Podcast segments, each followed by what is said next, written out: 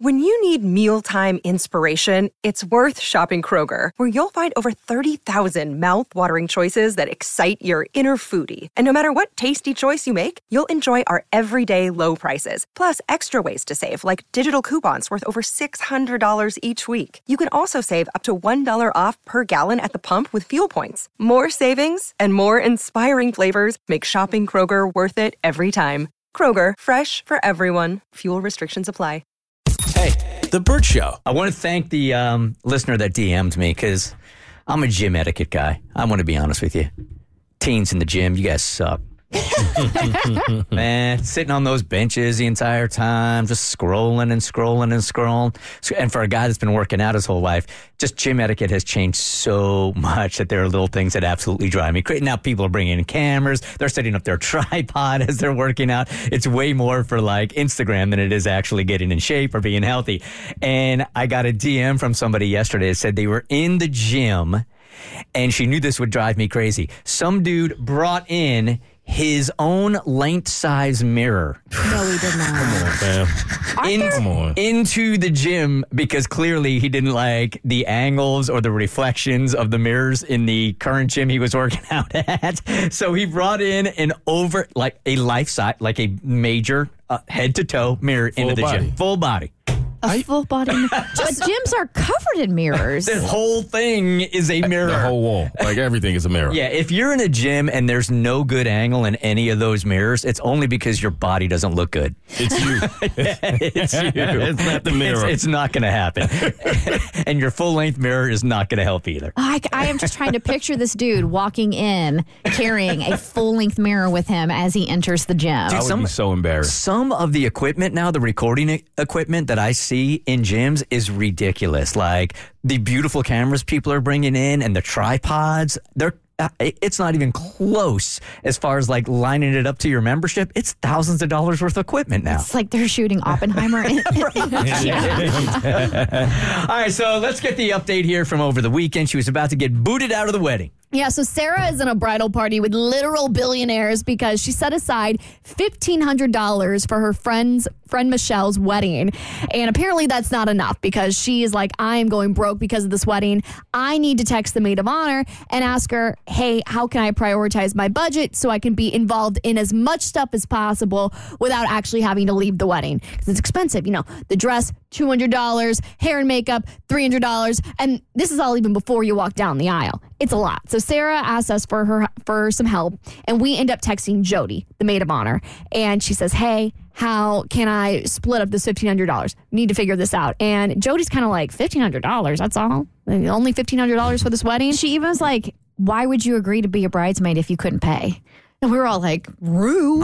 Very rude. She was digging so in rude. too. And so we end up going through this whole conversation where Jody ends up just saying to her, Well, mm, I'll actually just text all the bridesmaids and say that we'll just have one less person split everything. And we took that as, Is she kicking our girl Sarah out of the wedding? So we decided to get clarification from the bride and screenshot that text conversation, send it to Michelle, the bride, and say, Hey, I think Jody, the maid of honor, just kicked me out of the wedding. What do I do?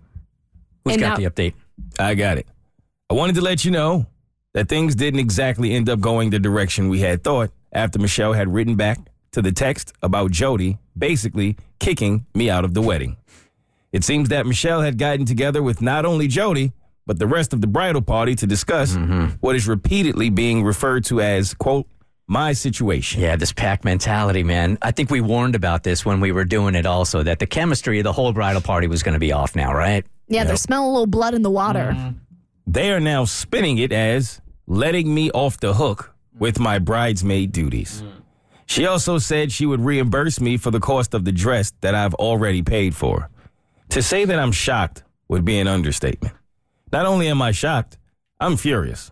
At this point, I don't even want to go to the wedding. I don't blame you. I don't either. I would really, I, I really never would have expected my friend to be this way. Of course, they are all spinning it as if they were doing some kind of favor for me. To me, it seems anything but kind. It feels heartless, out of touch, and judgmental. I wasn't being cheap or unwilling to make a financial sacrifice. I felt like I had budgeted plenty, and I simply can't afford more. If I could, I would have spent that money willingly and with joy in order to celebrate someone that I thought was a friend. Anyway, if anyone needs a size 8 burgundy bridesmaid dress, I know of one that is available. So the bride herself is in on this now, also. Yeah. Oh, yeah. Oh man, then she, you guys aren't friends. I feel so bad. They're really all ganging up on Sarah just because she doesn't have the same financial situation, which $1,500 is very reasonable for to mm-hmm. budget for a wedding. And so, what I'm getting from this whole situation is like, if these people have so much money, if they are so well off to where they can flippantly spend, mm-hmm. let's say, $5,000 on a wedding, why can't you all chip in to help out mm-hmm. Sarah? Like maybe if she can't afford for the Airbnb in Ibiza or wherever they're going, like help her out with the house and let her handle everything that she can, like the dress and the hair and the makeup. I, it's just mean girl behavior. If you guys had to, Kristen, if you had to put a percentage on the amount of friendships that are ruined in wedding planning and weddings, what percentage that be? Oh. One in twenty? Well, and I, I think it too, it depends on when you get married. If you're younger, I think you have a higher percentage of that happening as opposed to when you're older and more established in your friendships and who you select to be in your wedding.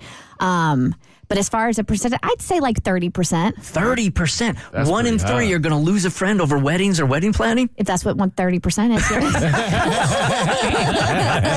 I don't do fractions.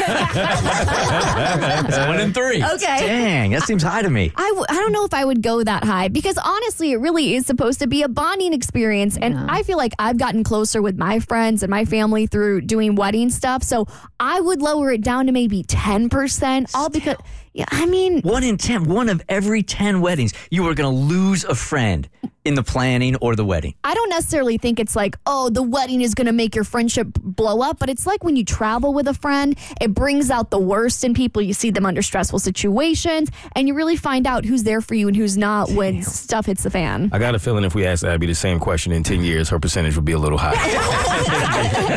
She'll say thirty percent if that's one in three. exactly. Yeah. Hey, The Bert Show.